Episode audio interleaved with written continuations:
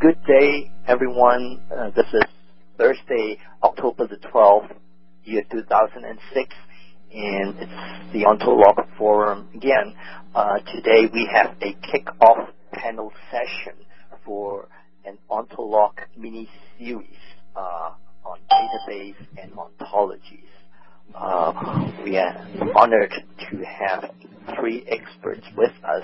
Uh, Dr. Matthew West, uh, who is the program lead for this mini-series and who will be moderating today's session, as well as uh, Dr. Leo Obrst uh, from MITRE and Dr. Tatiana Malyuta from uh, City University. Without further ado, I'll hand it over to Matthew. Dr. West. Hi, um, Matthew West. Um, are we going to use those um, that first slide pattern to introduce the computer? Yes. There we go. I've got your first set of slides on. Uh, this is this is slide one of the first slide set. So this is just really giving the agenda. Um, I'll just introduce the panel uh, a little bit more fully than, than Peter has. Um, this is the moderated opening, uh, and then each of the three panelists will give uh, a perspective on, the subject. Um, and then there'll be an open general discussion by all participants following up that. Uh, and we have down at the bottom uh, the address of the wiki page. Okay, so if we move on to the next slide then, and we'll just uh, quickly introduce the panelists. Although I think uh, they mostly don't need introduction, I have to say. Um, Principal uh, Leo Obrst is uh, a long time participant in the Ontolog um, and in many other initiatives. He's the principal artificial intelligence scientist at MITRE, as you can read, um, and has been involved with projects on the semantic web, dual ontology interaction and context-based semantic interoperability, and a range of other things. Um, Tatiana Mulyata, I hope I said that correctly. Did I get that right, Tatiana? Yes, Malyuta. Malyuta, sorry. Okay. Uh, first time I've had the opportunity to, to find out how to that. Um, Associate Professor of Computer Systems Technology in the Department of New York City College of Technology, uh, and there she's coordinating uh, teaching database courses, and she's written a textbook on physical design and implementation of relational databases. Um, and then finally you've got myself, um, I'm Matthew West. I'm the reference data and architecture standard manager for Shell's downstream business. Um, I'm uh, currently involved in developing Shell's global downstream data model. Um, I was a key technical contributor to, well, I am a key technical contributor to ISO 15926 lifecycle integration process data model. And I'm a physical professor at the Keyworth Institute at Leeds. Um, next slide, please. Slide three. Uh, this is just to introduce the topic. Um, we had a bit of um, discussion early on about what were the things around ontologies and databases, and I just threw this uh, diagram together to try to capture what I thought some of those things were. Um, so we start uh, start with the ontology, which is the theory of what exists in some sense.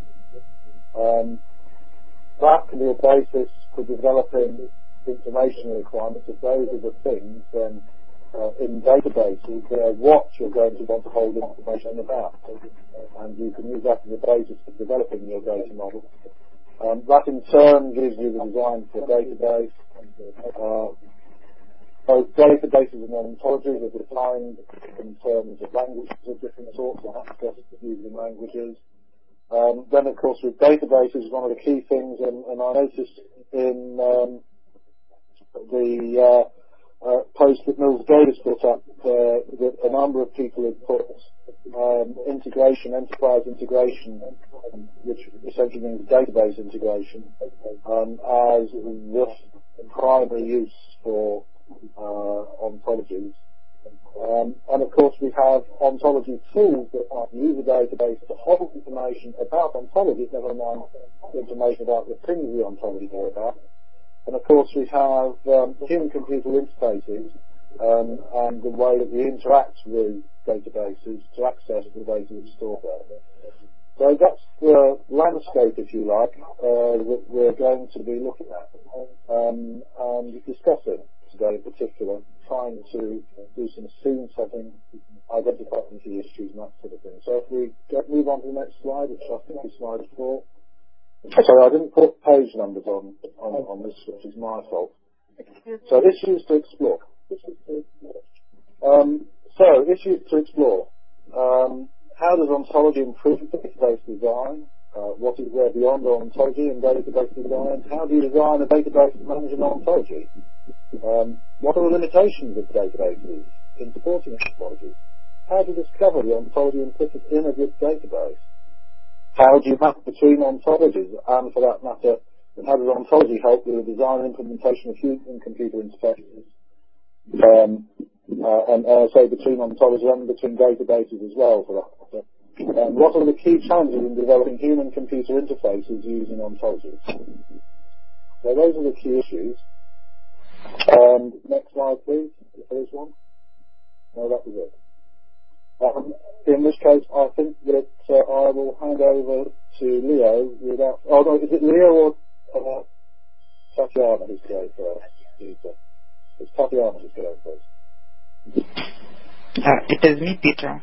Yep. Yeah. I'm going first. Okay. Good morning, good afternoon, everyone. Uh, I'm a database person. That's how I call myself. I have extensive research and industry experience with databases and for quite a long time I was dealing not only with data actually but with metadata. It wasn't called this way uh, many years ago. And I'm very interested in ontological data as uh, which I think brings the promises of data role in the information system to the new level. Uh, so um, I actually, yes, in, I am interested in uh, the relationship uh, between the ontology and the database in an information system, and um, I didn't find in my research many works dedicated to these issues. Uh, so uh, that's why I joined the Ontolog, participated in the conference, uh, Protege conference, and actually raised the issues. So I was very happy to see that during the latest discussion, Peter, I'm sorry, this will be the slide number two, I guess, of my presentation. Okay, got it. Thank you. Uh, I was very happy to see that among the five uh, applications of ontology that received the highest rating were the applications dealing with standards and data quality. Uh, that's how I see the role of ontology in the information system. Uh, and um, ontology, uh, which presents an explicit semantic, which we don't have in databases and which is traditionally implemented in the application. So the next slide is showing actually uh, the change of in presentation of semantics of data in an information system over the years. Uh, this expansion of role of data in the information system is in an absolutely comprehensive and excellent way shown in Dr. Leah Obrst's slides that he submitted. This is just a very schematic presentation of this role of data. So from application keeping everything about data, we're moving to application that currently holds most of the semantic and performs the processing, of course. And uh, we are moving, I think, to application which is concentrated on processing and semantics of data, semantics of processing maybe, uh, are explicitly presented within a separate component of an information system which I call ontology, which we all call ontology, I think. Uh, so semantics of data uh, Peter, this will be the slide four, I think. Thank you. Uh, extracting semantics from an application, from the application and database into a separate component helps to achieve explicit, reusable, and standardized description of the domain uh, that allows for automated data processing and is supposed to improve the quality of data utilization. And it also offers looser coupling of application and database that also works towards these goals of better utilization and easier utilization of data. Uh, the slide number five uh, is just again a very general slide that shows uh, limited semantics of database. Uh, structure, I'm discussing relational databases as uh, the most widely used. Structure of data is implemented through tables and columns, and it corresponds to some basic concepts and properties we use in ontology.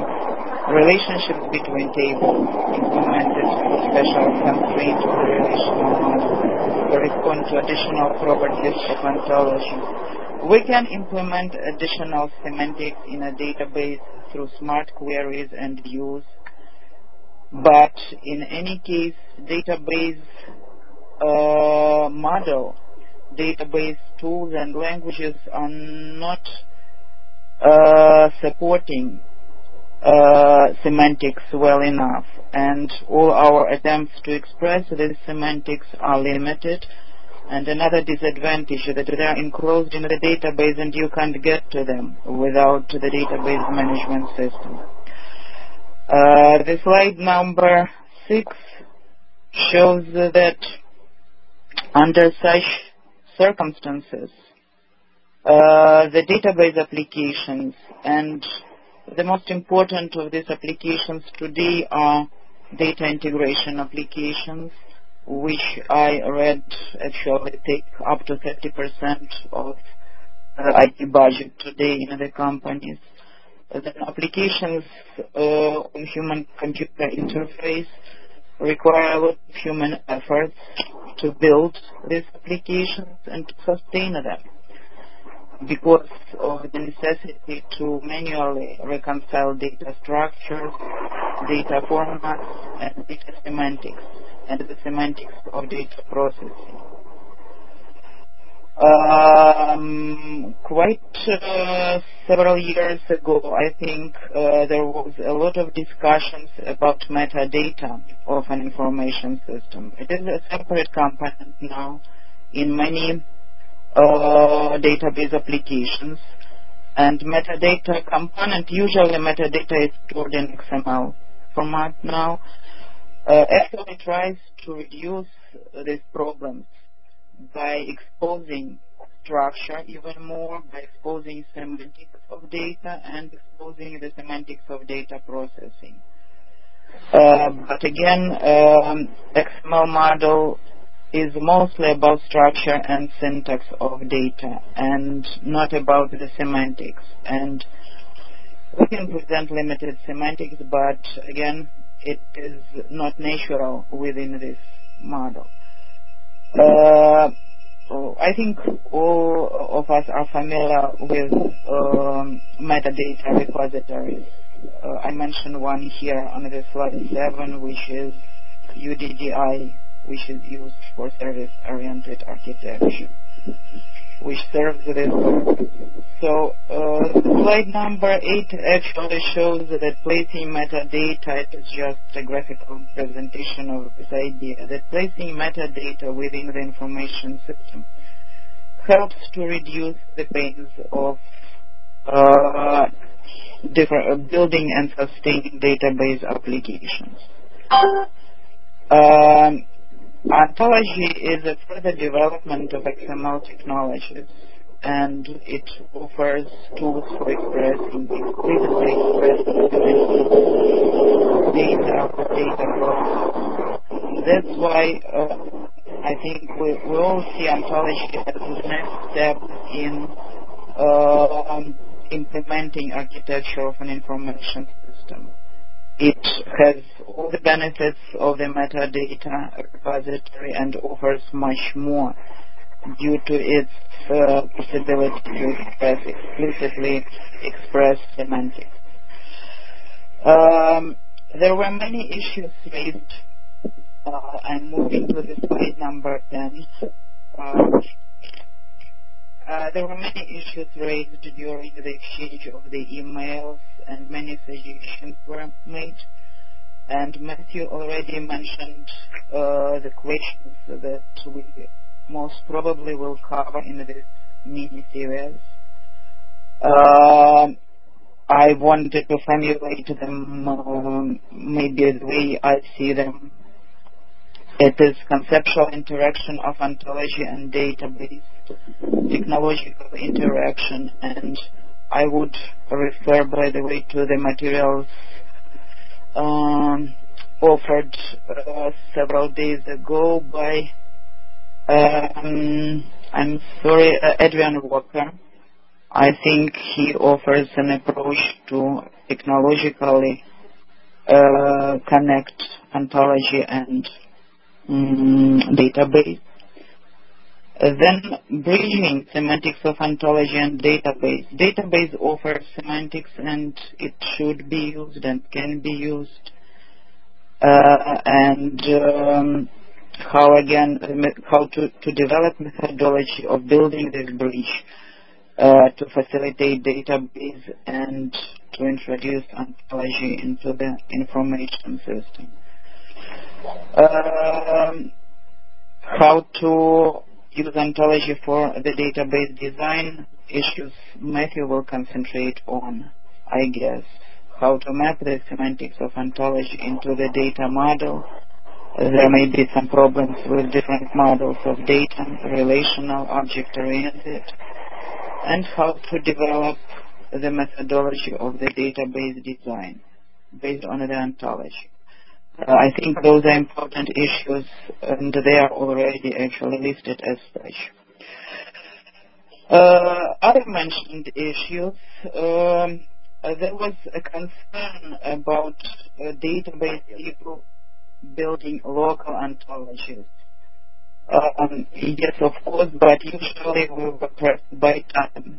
And each of us understands that it is much better to apply approach think globally, and globally, then think locally, act locally.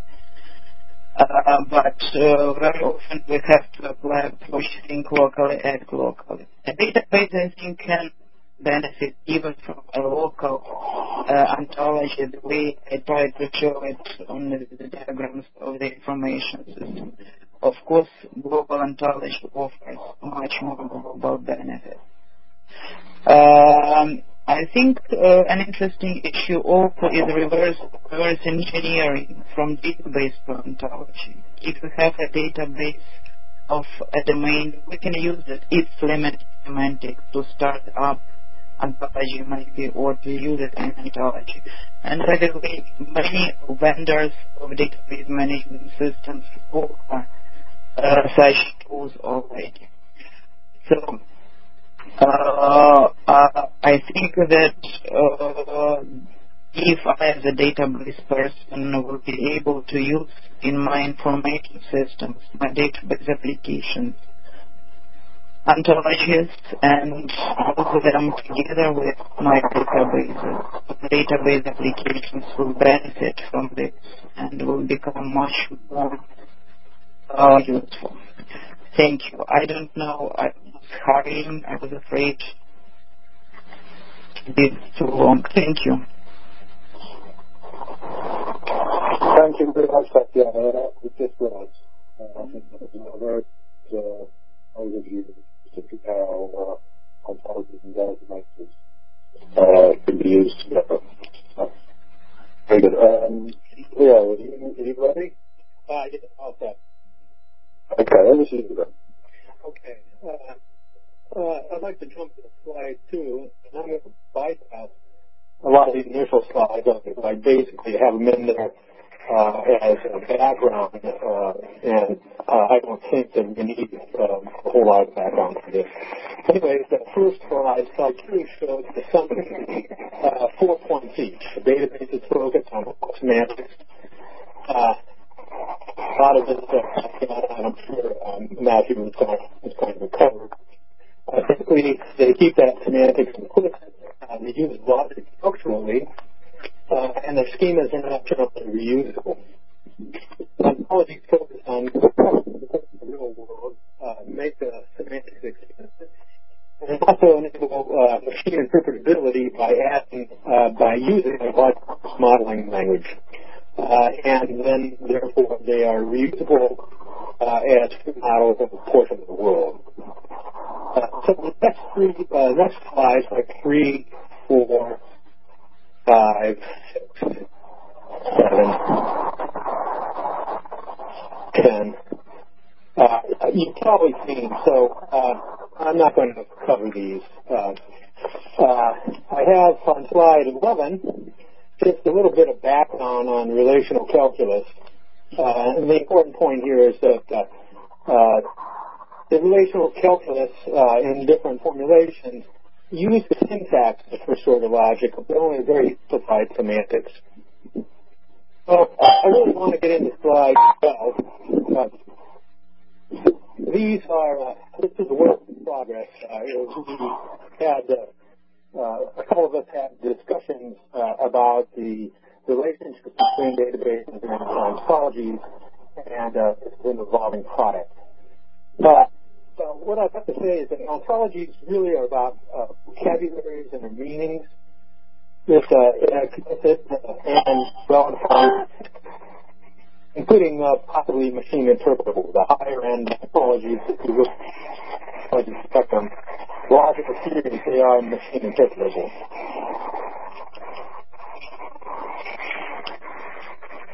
Uh, also try to limit the possible formal models, formal models. Uh, so you want to uh, converge those uh, uh, closer to the human conceptualization.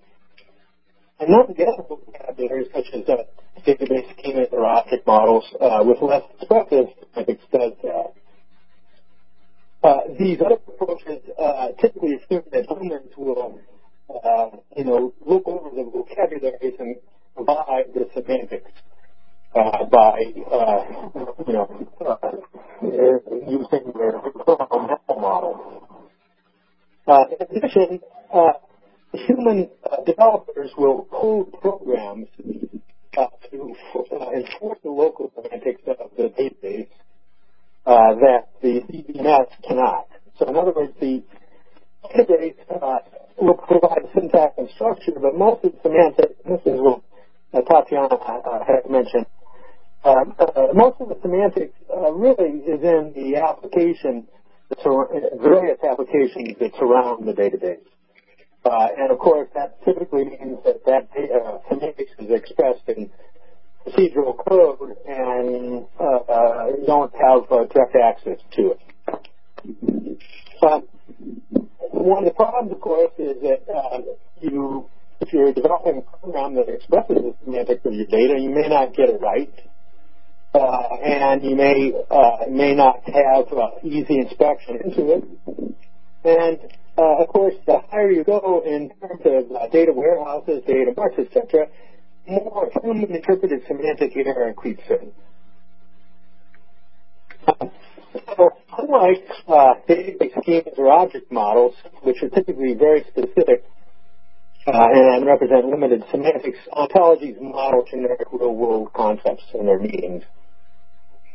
And now, it doesn't necessarily mean that the ontology, a given ontology, is complete uh, for any domain because ultimately you're driven uh, when you when you define an ontology, build an ontology, you're driven by your needs, by your use cases, for example, uh, and uh, your use cases uh, may not be fully, uh, uh, you know, full use cases because you don't have to express certain things in your ontology, at least at this moment.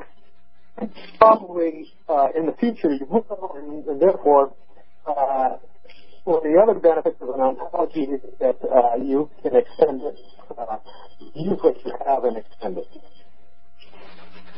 Uh, next slide is 13. So reuse is one of the important qualities of ontologies. It's not really reuse database schemas. Uh, you can harvest them, if you will, and try to recover uh, some of the information went into constructing them. Uh, uh, they're going to be, uh, as I typically, they're going to be uh, a physical schema with very little semantic in it. now, if you had the database conceptual schema, which typically when you develop a, a database, you go through this three-step process, which we'll talk about in a couple minutes. Uh, the conceptual schema is really the most expressive semantics you have uh, when you're designing a database. Uh, and typically, in the past, it's been expressed in entity relation uh, diagrams uh, uh, or expanded entity relation. More likely these days in maybe UML, which, if you remember the ontology spectrum, conceptual models are, viewed as kind of weak ontologies. Uh, and so in much the same way uh, as you start with a path linear to stars and migrate it upward in an ontology, uh, you can do the same thing with a schema, but it's still quite a bit of work. Uh, logical and physical schemas, uh, which are the second and third uh, stages in, uh, in a database design development process, uh, are pretty useless for ontology, uh, harvesting for ontologies, uh, because they incorporate non-readable knowledge and uh, the uh, schema will have uh, very specific uh, artifacts, constructs, uh, uh, get, away from the real world maybe you had at the central model level. And then, of course, by the time you get to a physics schema, you just have relations and key information. And uh, you, you go uh, ultimately the little semantics you had at the conceptual schema level. Now, methodology for ontology database is very similar. Uh, as far as a database designer or ontology engineer has to consider information space that captures uh, knowledge uh, but a database designer doesn't really care about real world per se, but only about constructing kind of a local container structure of data that uh, or her uh, users' uh, data will uh, reside in and uh, be accessible efficiently. Uh, a good database designer will, uh, like an ontologist, will sit down with the users and generate scenarios. Uh, there'll be a lot of collaboration and discussion, uh, and try to get a, a notion of uh, how the data is going to be expressed and used by the user. That's the thing as an ontologist uh, will the domain experts uh, who have thought about this area uh, but specifically uh, know how it's constructed now. Uh, a ontologist will analyze the data available, uh, for example, within a data uh. Uh, so a kind of a bottom-up analysis. But we can also analyze the domain says, kind of a top-down perspective. In other words, uh, not just what the, the subject matter expert or domain expert uh, what kinds of questions they, they want to ask uh, now, but what kinds of questions would they like to ask? Uh, if they, you know, if they're the supporting it. Uh, a lot of times they, uh, the domain experts will uh, basically rehash questions about current data and not thinking that it's possible uh, that additional questions answered uh, one one is uh, uh, uh, temporal uh, information, temporal logic, or uh, temporal queries. Uh, when you when you talk with uh, a, a domain expert, uh, and this, this is uh, true in, in many domains, but of course uh, in, uh, in, my domain, the intelligence and analysis is the primary. they tell us they can get information from their current databases in different formats and have different queries answered. If you say, well, would you like to have uh, time series, or uh, would you like to have you know, some kind of differential over time, uh, they say, oh, yeah, and you know, is that possible? So it takes some probing, but what you want to do is focus on not just the questions you want to have answered, but the questions that they would like to have answered, but can't be answered now. Uh, slide 14, a little bit of background now on the database design process. Uh, uh, I mentioned this earlier. Uh, basically, it's a three-step process.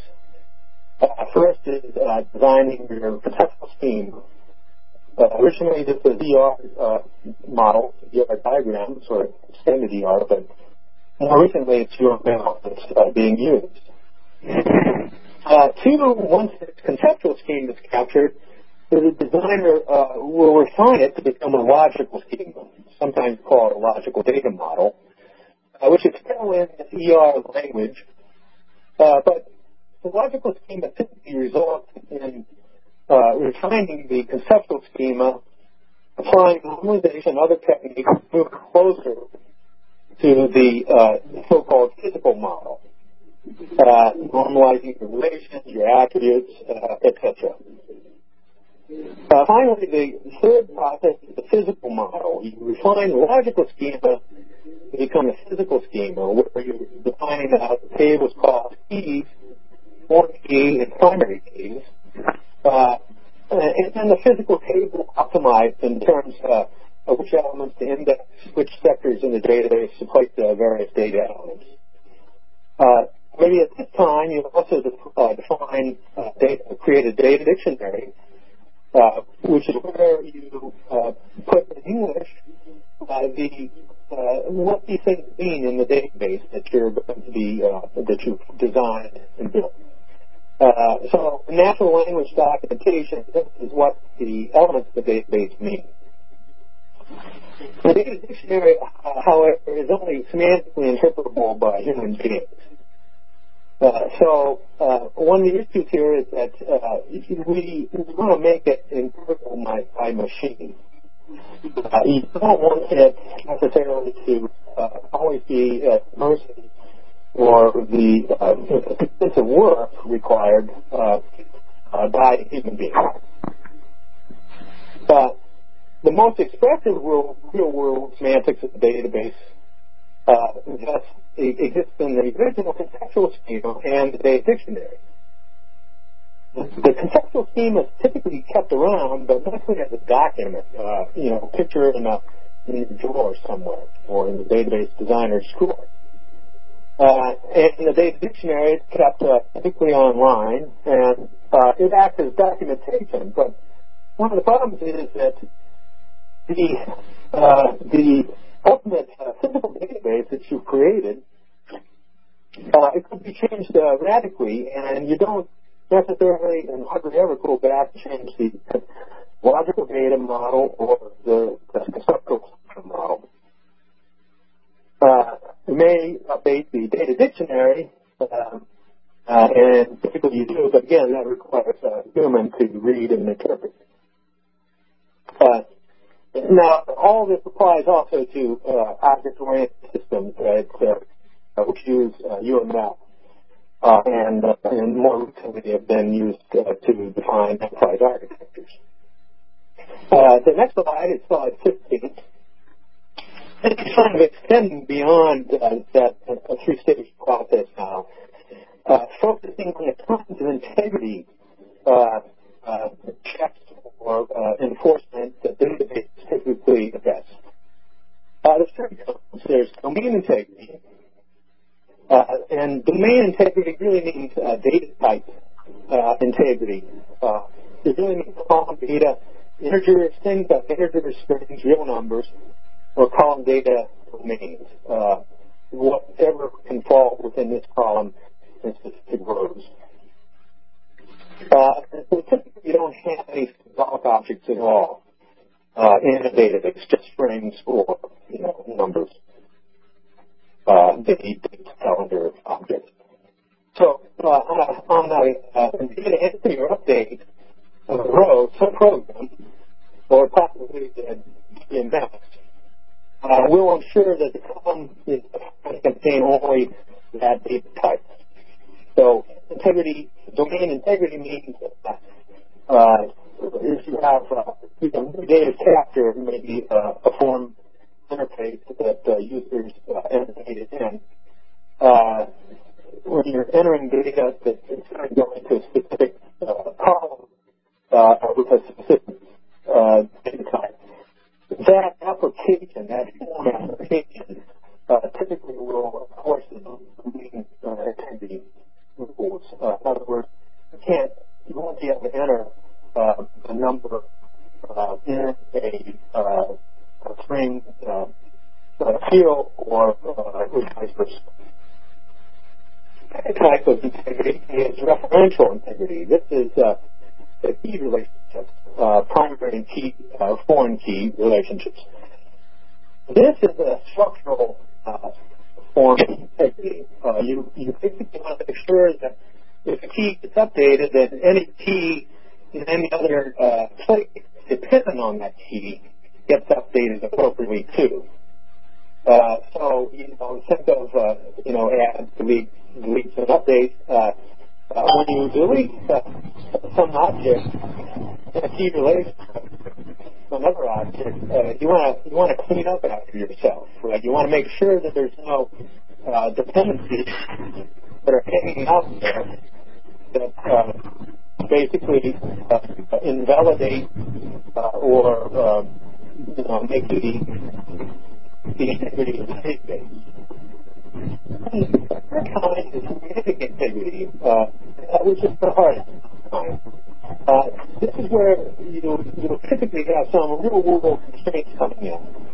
Uh, think of think of business rules that you know uh, no other employee can make more than the CEO or, or other similar cost dependencies.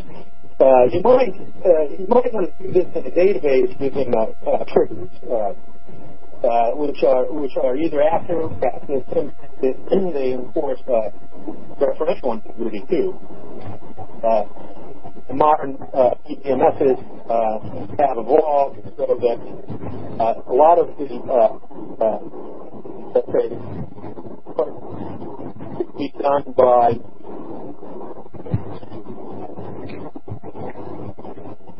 Hello?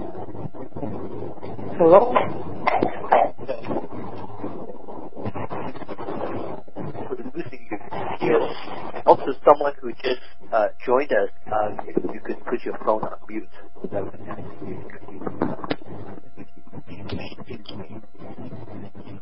You still there, Leo?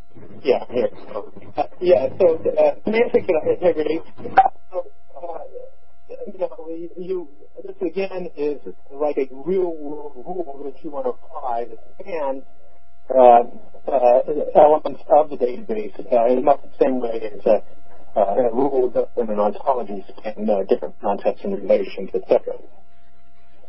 But you can't you can't really check consistency of the database in the same way you can for uh, an ontology, uh, one that's you know supported by and, built within a, a logical knowledge representation language. For, for databases that exist enforce these kinds, three kinds of integrity as much as you can. Uh, for an ontology, check consistency in two ways, uh, syntactically and semantically, uh, proof theory uh, versus model theory. Uh, you can do it at two levels too. Uh, proving that, uh, you know, at, at the KR level, the language level, uh, that the language itself is sound and complete. Uh, usually done for you, uh, and uh, if you're working at the ontology concept level, uh, where you're finding person and uh, location, uh, etc., you don't have to worry about that because uh, the KR language probably the designers and developers of that uh, have proven some of the formal properties that you're taking advantage of. Uh, so, uh, and so this uh, is a, brief discussion of what sound means. Uh, you can also check the consistency of the theory, so uh, ontology at the object level. Uh, this is usually something like uh, negation consistency, uh, meaning that there's no, uh, ultimately no contradiction uh, between uh, any elements in your ontology. Uh, slide 16 is ontology design. If you're creating common knowledge, uh, largely, uh, unless you're, uh, if you're, if you're uh, focusing really on deep domain knowledge, uh, where, it requires, uh, you know, subject matter expert with years of uh, uh, experience and knowledge in this specific domain. Uh, in, in, fact, you can probably start by using your own intuition and understanding of the world. So uh, it's not the case that uh, you ontology on your own.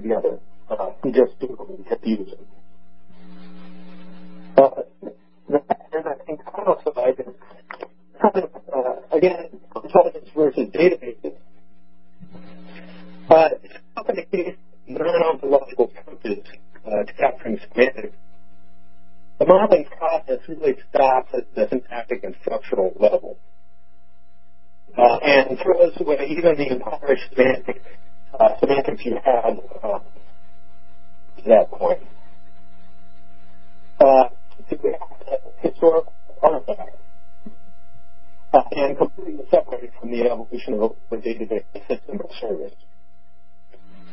You're dependent on the human being to do the uh, interpretation. You have to read the document, interpret the graphics, uh, that real world knowledge of the domain, and understand, you know, uh, how the database service or system uh, implements it.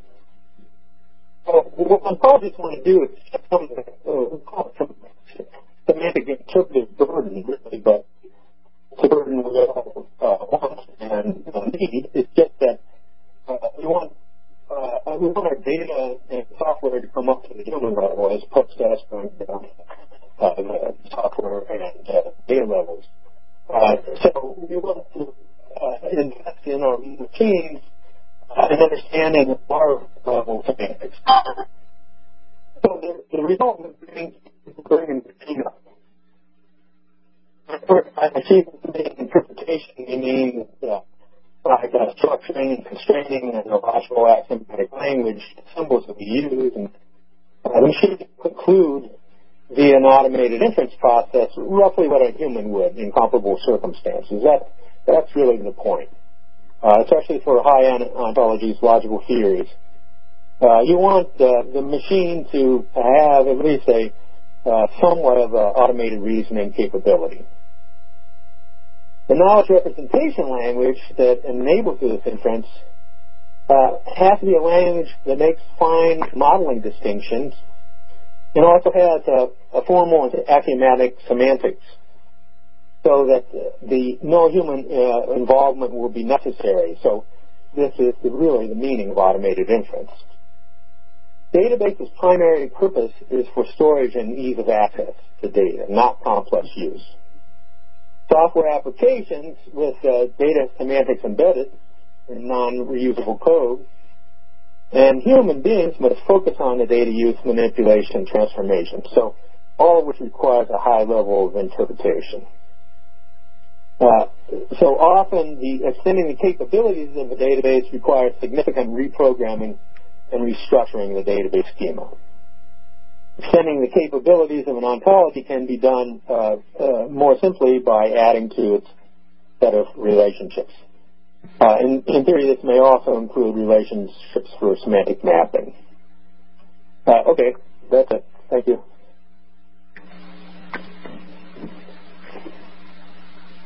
Okay, thank you very much, Leo. Um, I think uh, that uh, that leaves it with uh, me as, going last.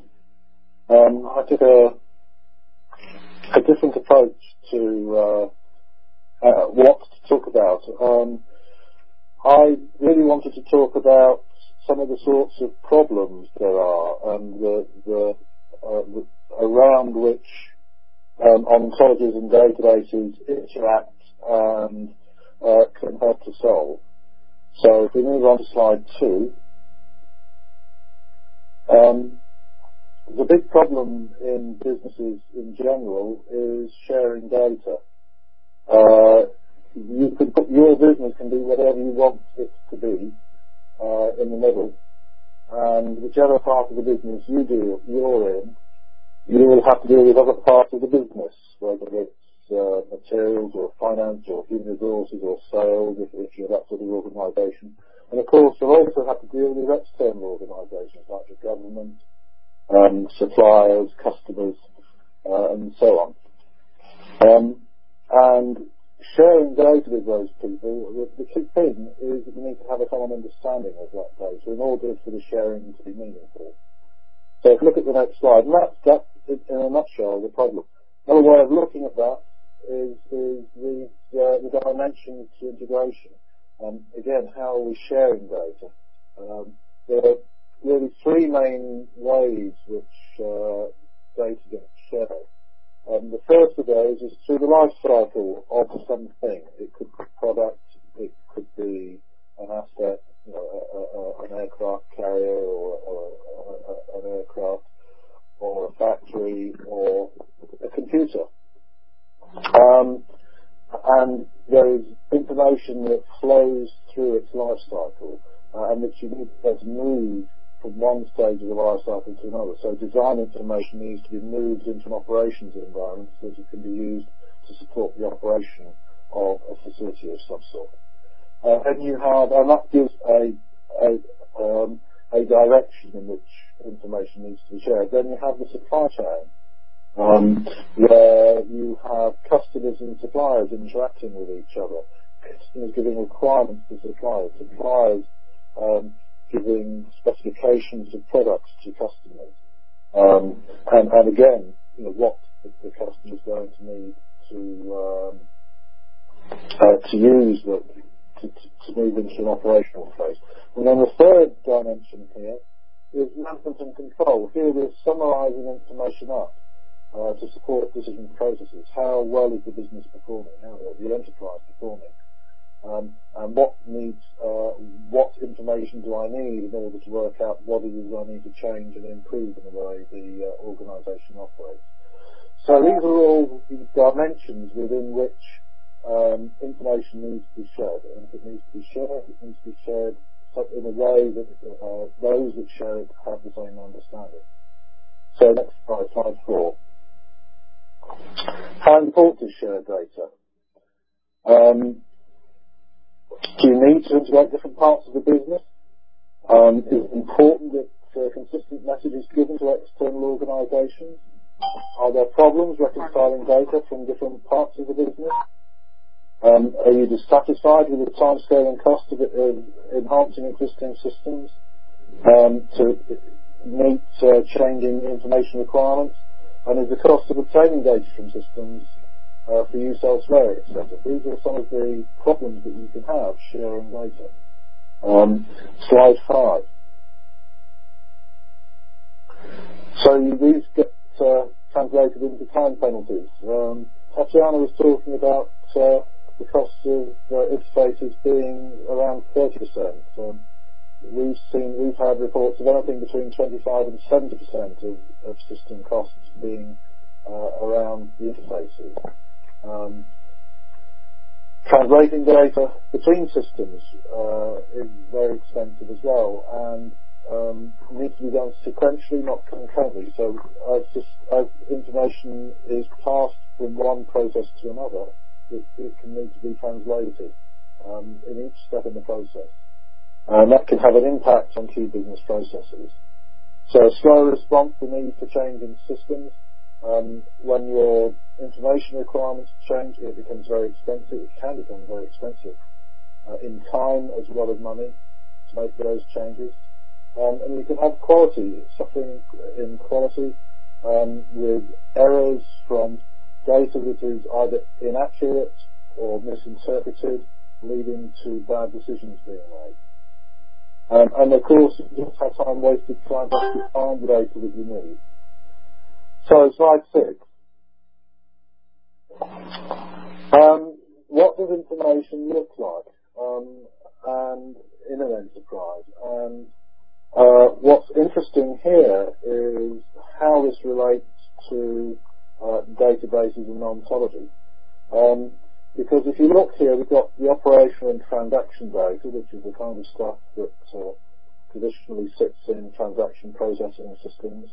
Um, you have summary information, which is the kind of stuff that sits in highly normalized task schemas, uh, so that it can be interrogated. Um, and then you have the description documents and data that again is not populated document management system of some sort. And then in the middle here we have what um, is widely known as reference data, which is about products, processes, assets, organisations, locations, properties, those sorts of things, um, but which uh, many of you I'm sure will recognise as um, being elements of ontologies as well as indeed they are. Um, so that what we see here is the relationship um, between ontology and databases isn't just between the database structure itself and the ontology, but also to a large extent the data in the database. And indeed, one of the key design decisions you make when you, if you take an ontological approach to database design, is what of the ontology to put in the database structure and what to put in reference data. Next slide, slide seven. And here's how uh, it can often end up having, well, how you could up having an information systems architecture. And indeed, um, this is something I've, I've first created this slide more than 10 years ago, um, and I'm actually seeing it happen in reality in some places now. So here you have operational systems which do your transaction processing, whether it's purchasing or sales or your finance systems. Uh, you have management information systems which give you summarizations of that. Um, you have decision support systems which are mainly for planning um, and deciding what you're going to do and how you're going to respond to uh, your performance. Um, various sorts of optimization in there. And then sewing all that lot together, you have reference data um, and descriptions and documents. Um, here shown as being held in one place um, as a master uh, and distributed out to all the, the other systems to ensure consistency. And so here you can see again um, uh, the clearest uh, location of an ontology within an information systems environment. Slide 8. Um, the lack of control, this is really just that summary and um, uh, and management and control um, dimension that comes two or three. Um, what happens uh, is you observe what's going on in your enterprise, you measure basically, um, and you perform activities on the enterprise to make changes and then observe the results. And then you do various summarizations and um, key performance indicators, what KPI means, um, up to profit and loss at the level, um, but more technical uh, measures at, at, lower levels. And if these are meaningful, then you, you compare your performance against the targets that you have. Um, you look at the impact that the environment has on your business as well, um, and you use this to adjust what you're going to do in the future to optimize your business's performance. Um, and all this requires uh, a detailed knowledge of what your business is and what the things are in it, which again gets you into. So slide nine. Okay, so why do you need data models? Um, it's about the language for the data. Um, uh, if you're going to share data, and I've showed a number of ways and reasons why you need to, um, you must have something that we will call quotes a common language. Um, and each separate data model, and this can mean in the end each separate database, if you're not careful, um, can be is, its own language. Um, so standard data models, um, uh, even if they're implemented in different databases, different database designs, um, give you the basic, the basics, not the whole of it, but the start point, because the reference set you remember is the other part of, of how your ontology gets into your information systems. Um, for sharing data within between organizations and systems. Okay, slide 10. Well, Leo was talking about some of the problems with um, data modeling, and um, I, I, think nearly all those things could be said about ontologies as well. I think one of the key things here is what's good analysis, um, uh, rather than um, uh, it's uh, all the bad things happening in databases and all the good things happening in ontologies. Actually, most of the good things can happen in either databases or ontologies, um, and you can point to bad things happening in either of them. Um, but this is um, some of the things that can be issues in either databases or ontologies. So one of the things that we certainly noticed is the systems cost a lot. Um, we noticed that minor changes uh, create major rework. Uh, we're repeatedly developing the same system um, in different parts of the business sometimes, or serially. You know, it doesn't work and you do it again. Uh, system interfaces are costing a lot, as I've already said. And components uh, of systems. Um, the number of times that you see um, uh, a date routine developed in different systems um, is rather than being reused. It's, frightening. You get the, what this is caused by largely the same in inverted commas because they're not the same, just like um, uh, you can get different ontologies of the same thing, you can get different data models of the same thing when they don't need to be different. Um, and they can't be reused very often, and when you look at why they can't be reused, you find it's because they're inflexible. Um, they have constraints built into them that don't always apply. Same thing's been modeled in a different way. The potential for reuse has not been identified, and so an appropriate level of generalization doesn't exist. And all this can be down to insufficient data modeling standards and methodologies. Okay, slide 10. Oh, sorry, 11. Sorry. Uh, so what is it that you would like um, the data models to overcome some of those things? Um, first one is uh, obvious, the data requirement. One of the things that's quite frightening is actually how few data models and databases actually support the data requirements. Being stable in the face of changing data requirements. Um, stable here really means um, I don't mind if I have to add something to my database, but I don't want to have to do something that means that I have to unload all the data and reload it because I've had to, to make some structural changes.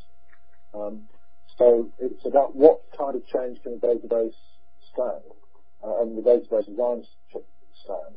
Have you designed your database so that um, uh, the things that might change are not going to be expensive? They're going to be cheap to add. And that, that takes some thought. Um, making the, the design reusable, uh, being consistent with other models covering the same scope. How do you manage a suite of systems to be consistent? Um, and being able to reconcile apparently conflicting data models and actually being clear and ambiguous. And, and that means not just the authors, but people who are going to use it.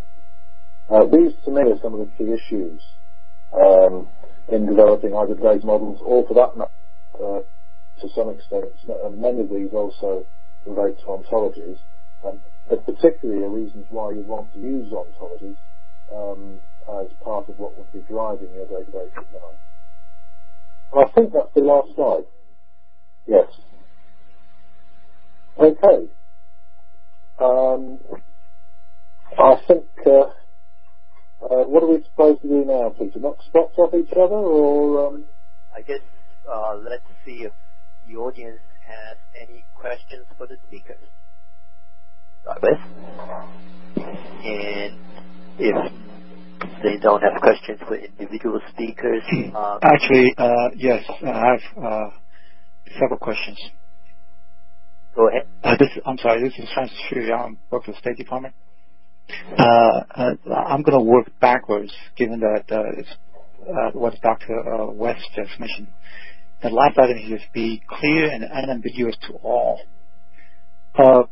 I, I, how, first of all, how do you achieve that?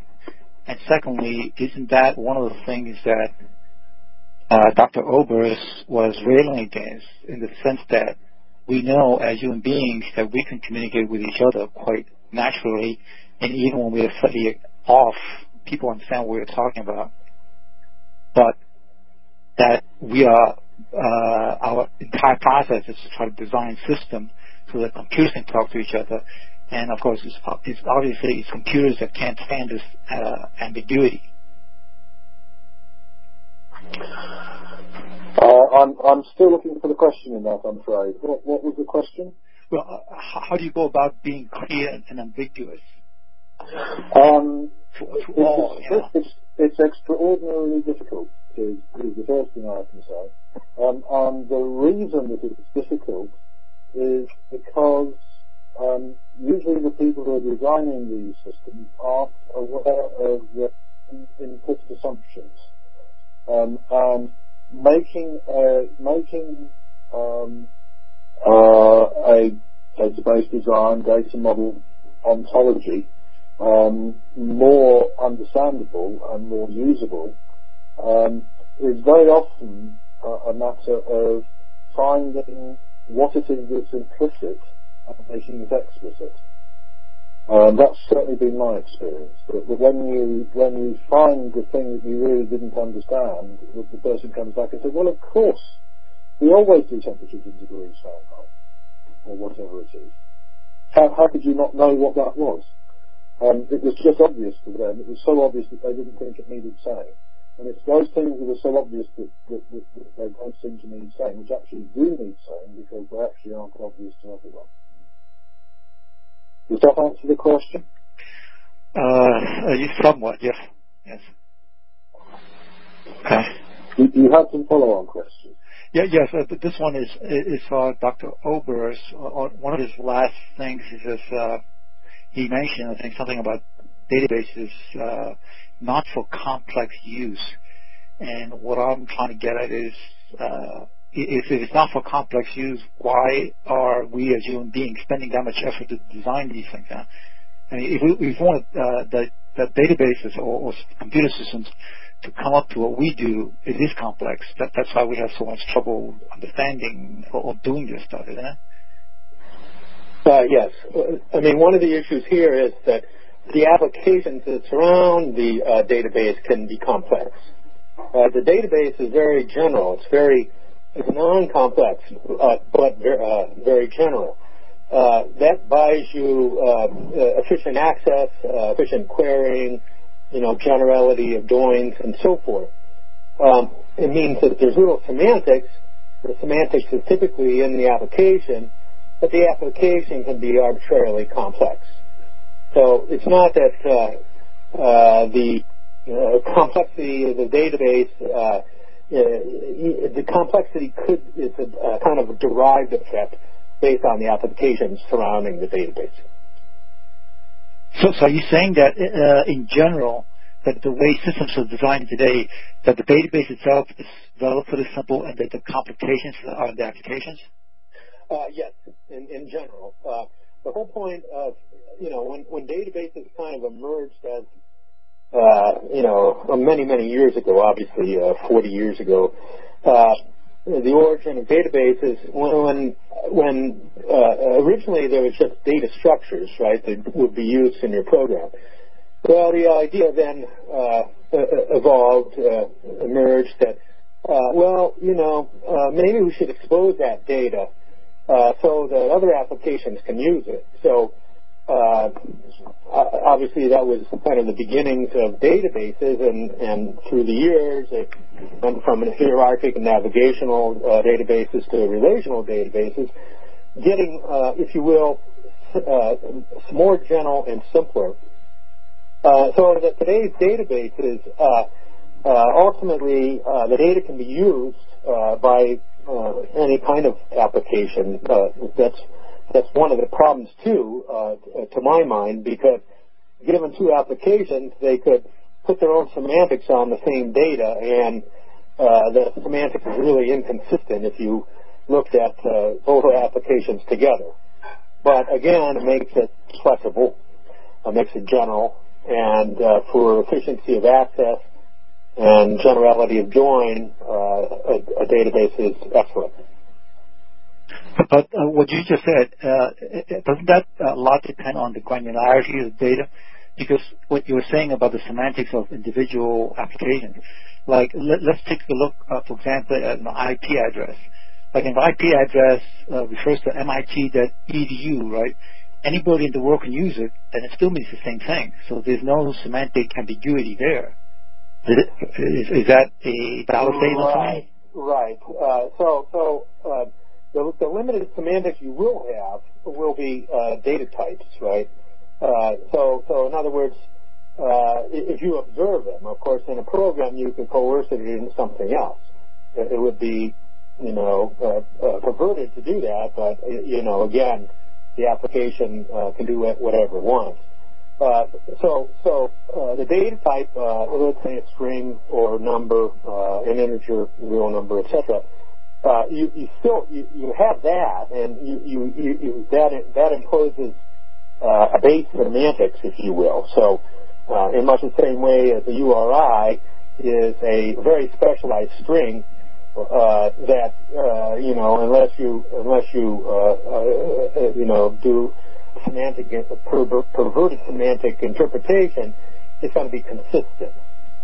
Uh, but again, the the application uh, is, uh, largely depends on the application. So uh, an application could use uh, uh, the the columns, the the row, the column information in in specific rows and and distort it if, if it wants to.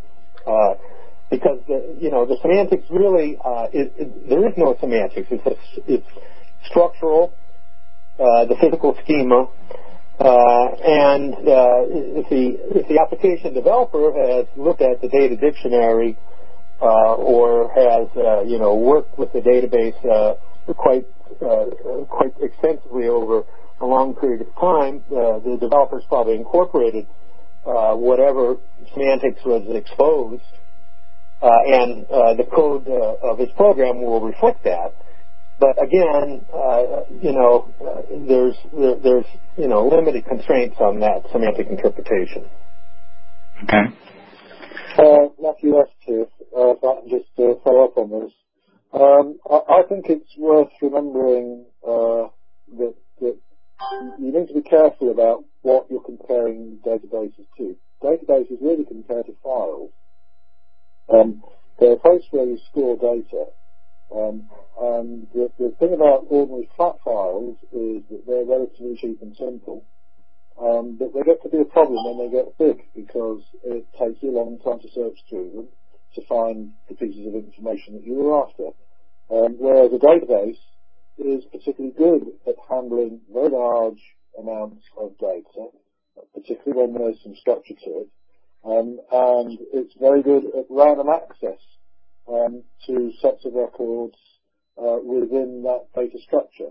This is what databases are. Everything else that you put on top of it um, is, in some sense, uh, what you are imposing on the database, just as you impose something on a flat file. Now, it happens that most uh, ontologies are written in simple ASCII files um, using a language like KIF or OWL or something like that. Um, and that's uh, uh, the structure. You actually need to go to the application that reads that file and does something with it um, in order to uh, look at the kind of features that Leo's talking about here.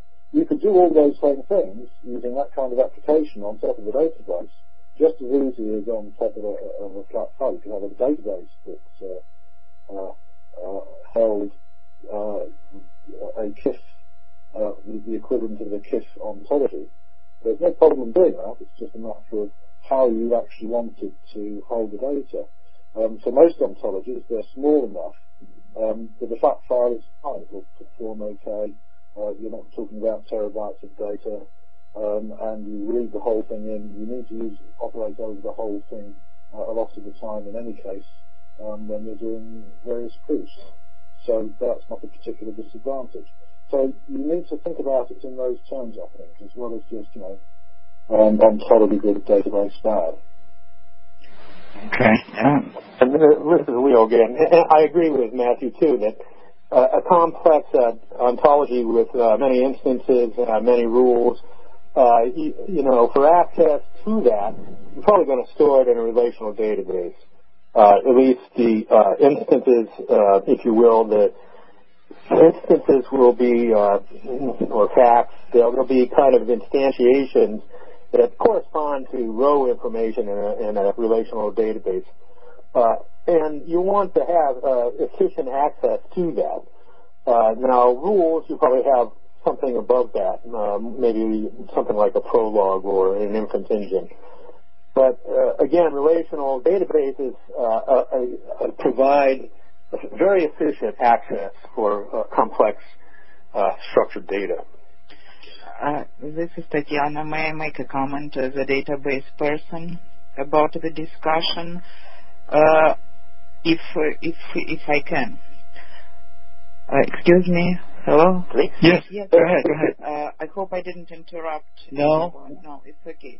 So uh, first of all, about simplicity or complexity of databases. Uh, databases are much more than just files that can be efficiently processed, and I showed it in one of my slides. They offer structure of data, they support the structure, and limited semantics.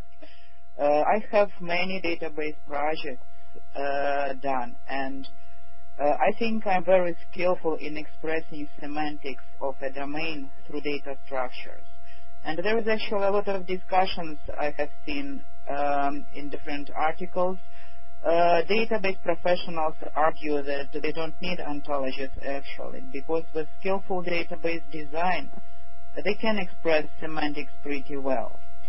The problem is that this is not natural way to express semantics and that's what I think. Plus this semantics is enclosed database and it is not available. This is in one of the Matthew's uh, last slides, I guess. And it is less clear to everyone uh, than to the creator of this database.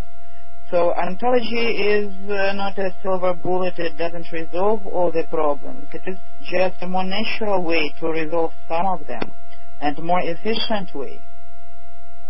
Uh, yes, so this, Yes. yes, that's I- I I agree. wanted to add.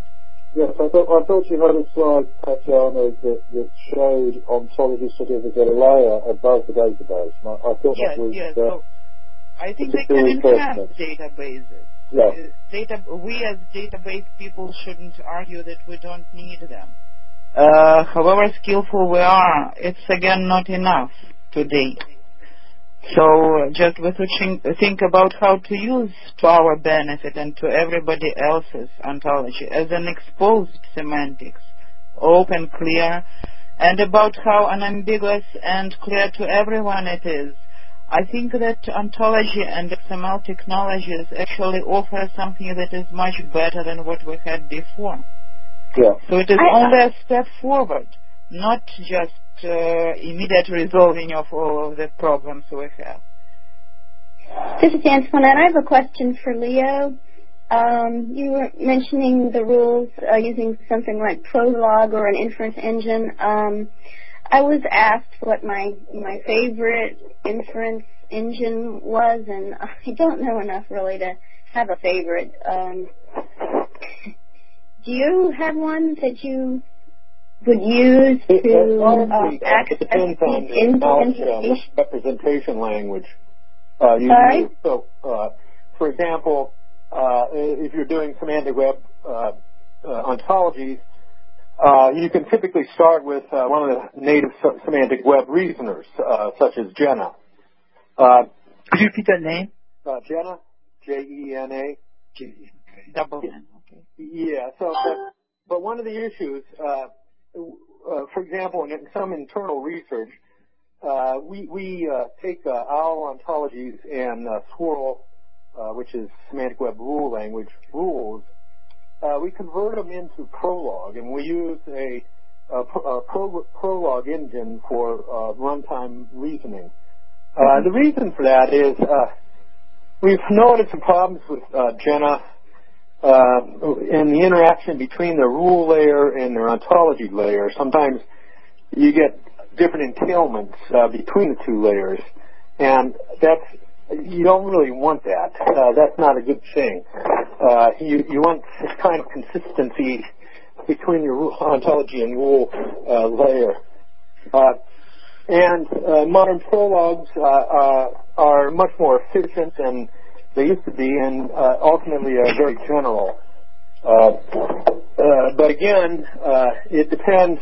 Typically, the inference engine uh, depends on representation language. So, you know, uh, reasoning uh, uh, is dependent on representation, really.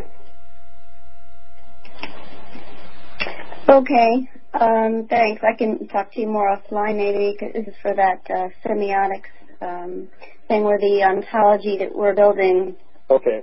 is a framework for a database and they didn't mention uh, UML or ER. They said it just, uh, the only thing I saw because I'm not a database expert was that uh, they would be just be using programming languages of either C++ or um, or Java. So that's that's all the info I had about the database.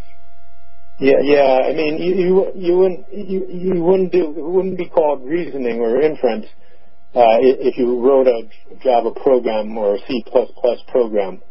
Yeah, I, I think they wanted an inferencing engine to sort of work between the ontology and that program somehow. I don't know if that's possible. Uh, yeah, yeah, it's definitely possible. Uh, so let's talk offline then. Okay, thank you. There, there was a question, Peter, on the screen there, uh, on on the shared screen on log.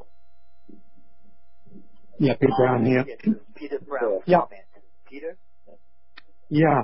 Um, and the debate, particularly that, um, that Matthew's raised, sort of re- reminds me very much of the discussions around interoperability versus standards. Indeed, I was at a conference in Berlin yesterday where we were talking about this in the government space and about the problem of uh, semantic interoperability between supposedly SOA developed systems, the, the, the central problem being not uh, not in the syntax or in the semantics, but the, the absence of any high-level um, reference model or ontology for the government space. Um, Matthew seemed to be suggesting that, I think it was in his penultimate slide, that the root of the modeling problem is often the lack of use or conformity to existing standards. So is there then a case for imposing certain standards for ontology database design uh, before uh, such systems are able to expose what they're trying to do in terms of uh, system interoperation and interoperability. Um, and is there any value in, I don't know how you do this, but in pump priming maybe database design tools with, for example, terms from SUMO or other upper level ontologies?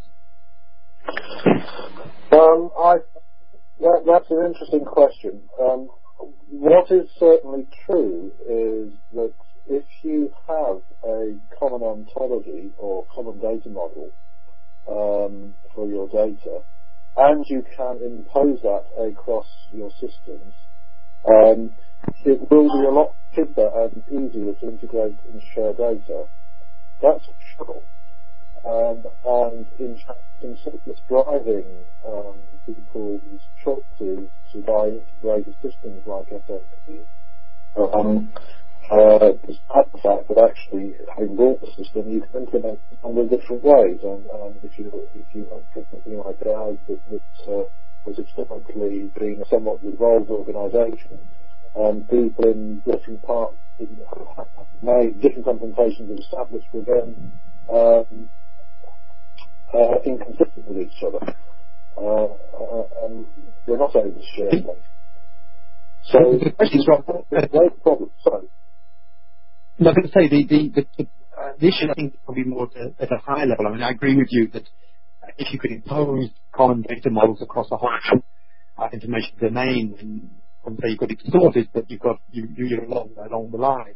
But would it not be possible, which is I think where we were looking at, to agree at least if you have a, uh, a domain upper level ontology where you're agreeing on a conceptualization at least of your main uh, main ontological objects, um, say the government uh, government space, you know, things like that, types of services, types of people, types of actors, and so on. But even if in the detail in different implementations your your databases may be um, um, very, very different. You've at least got some sort of high-level loose coupling between concepts that actually make the, the mapping and interoperability more, more efficient. Yeah, I mean, there are two, there are two possibilities here.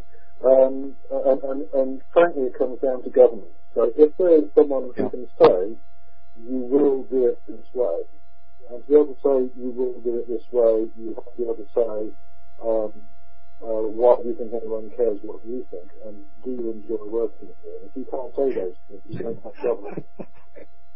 Okay? Nicely put. Um, yeah. And you don't have government in most situations. If you don't have government, people will do their own thing. That's human nature.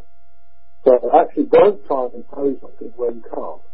But on, on the... and, and, at that level, then you have to find ways of mapping between different things because people are allowed to do their own, are allowed to do their own thing. I'd like to make a comment on that point because it seems to me uh, that conceptually, at least, one of the powers of the internet is that people don't have to care that www.mit.edu has a certain, you know, characteristic on the internet that anybody can use it, and they don't have to define it. And yeah, basically the only things that are imposed are TCP/IP, HTTP, and HTML. The rest is very, very loose coupling. Right and that if you can have an architecture where it says, look, this is all public, you know, you can't change it, but yeah. everybody can reference it, and, and that, that to me, you know, would, would be a great model, if you would, for design systems, you know. Um, yes, I think it, I think it would be. I think the difficulty is, is finding anything that a significant number of people will agree to. Yes. Um, and I mean, we've seen that uh, in the standard ontology community, for example, to, to, to, to make one attempt at doing something in that area. Now, what I think you might find, and what you still find, is that there are uh, a relatively small number of upper ontologies which are around in, um, with only significant use. Um, and I think that understanding that is a useful thing, and using any of them rather than none of them is certainly a good idea. Yeah. Thank you. And, and, it's, and it's better to use one of those than invent your own. Yes, certainly. Uh, uh is Dr. Obrst still there? Hello? Yes, sorry. Uh, uh, I'd like to ask another question. You mentioned the fact that uh, ontologies uh, have no contradiction. And mine is that if ontology is supposed to reflect our real world, right, uh, why not? uh, no, no. Uh, so what we wanted to do is manage consistency, right? So uh, typically, uh, what, what, you want is uh, something like two ontologies that could be partially inconsistent because they address different issues, but they should be consistent within themselves. So this brings in a notion of uh, like uh, microtheory or uh, ontology module. Uh, the generalization sometimes uh, you talk with uh, John Sowa and others uh, is this whole notion of a black of theory, theories where a given theory is consistent. Uh, that's what makes it uh, uh, one of the elements that makes it a theory. It's consistent. It could be inconsistent with another theory, but that's fine. Uh, and given two ontologies, and uh, theories, uh, they could be all the same. They could be both the same except for one thing, you know, uh, uh, X, whatever X is. Okay. One says X and one says not X. Uh, that's fine. And you might want to use both of them. Uh, so, but you want to maintain uh, uh, local consistency, if you will, in the ontology.